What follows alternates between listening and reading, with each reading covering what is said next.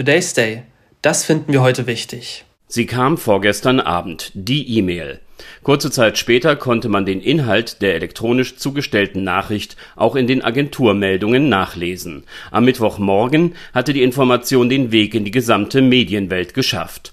Und nein, es geht nicht um ein gewichtiges politisches oder wirtschaftliches Thema, das zu Recht nach einer sorgfältigen, ernsthaften und umfänglichen Berichterstattung verlangen würde.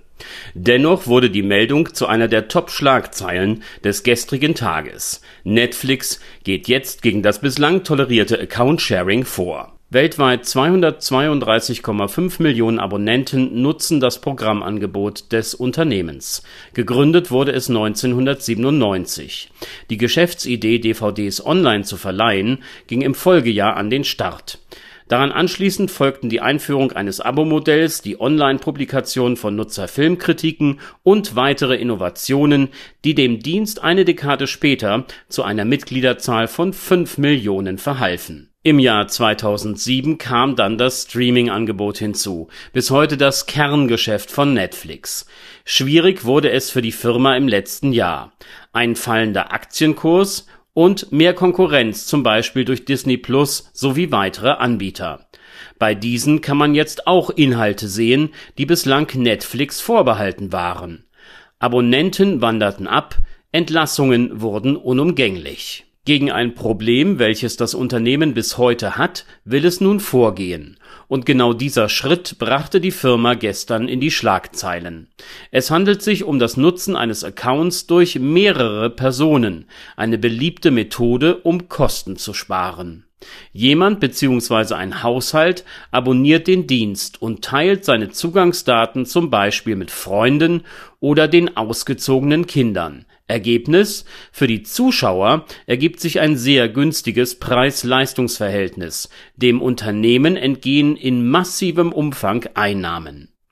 Die Anzahl derer, die den Dienst so nutzen, ohne selbst Kunde zu sein, sie liegt geschätzt bei 100 Millionen. Zu viele dass Netflix das Schwarzsehen abstellen wollte, war schon eine Weile klar. Nun ist es also soweit. In einem ersten Schritt teilte die Firma ihren Kunden deutlich mit, dass der Gebrauch des Abos außerhalb des Haushaltes nicht zulässig ist und forderte sie dazu auf, Geräte auszuloggen, die nach den Bestimmungen des Unternehmens keinen Zugriff haben sollten. Wichtig ist in diesem Zusammenhang zu wissen, wie der Streaming-Anbieter einen Haushalt definiert. Dort, wo hauptsächlich vom Kunden gestreamt wird, ordnet Netflix die unter der gleichen IP-Adresse angemeldeten Geräte einem Haushalt zu. Die Konsequenz für das Schauen von Programmen außerhalb dieses definierten Empfangsbereiches die Inaussichtstellung der Sperrung eines solchen nicht vertragsgemäß genutzten Zugangs und Netflix macht ein Angebot, denn man will ja Kunden gewinnen und nicht vergraulen. Möchte ein Nutzer den Zugang zum Streamingdienst mit jemandem außerhalb des Haushalts teilen, so ist dies mittels einer Zusatzmitgliedschaft möglich. Die Kosten dafür belaufen sich auf 4,99 Euro im Monat. Das Ganze funktioniert nur beim Premium-Abo, dann kann man zwei zusätzliche Nutzer anmelden oder beim Standard-Account. Hier besteht die Möglichkeit, einen weiteren Zuschauer zu registrieren. Das Unternehmen setzt darauf, dass dieses Konzept aufgeht. In einigen Ländern hat man das Verfahren erprobt und aus Kanada weiß Netflix zu berichten, dass zunächst die Zahl der Nutzer zurückging, dann aber wieder anstieg. Die Maßnahmen und das Angebot des Unternehmens, sie erscheinen mir fair. Wenn ich einen Dienst nutze, dessen Inhalte abrufe und mich gut unterhalten lasse, vollkommen unabhängig von einem Programmschema und festen Sendezeiten, dann muss dieser Service, mit dessen Bereitstellung hohe Kosten verbunden sind, auch angemessen bezahlt werden.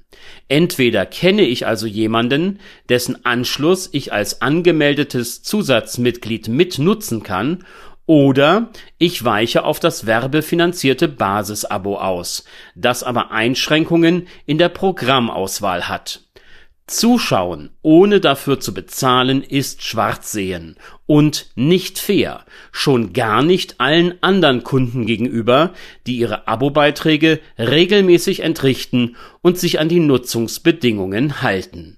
Today's Day, ein Projekt von netkiosk.digital.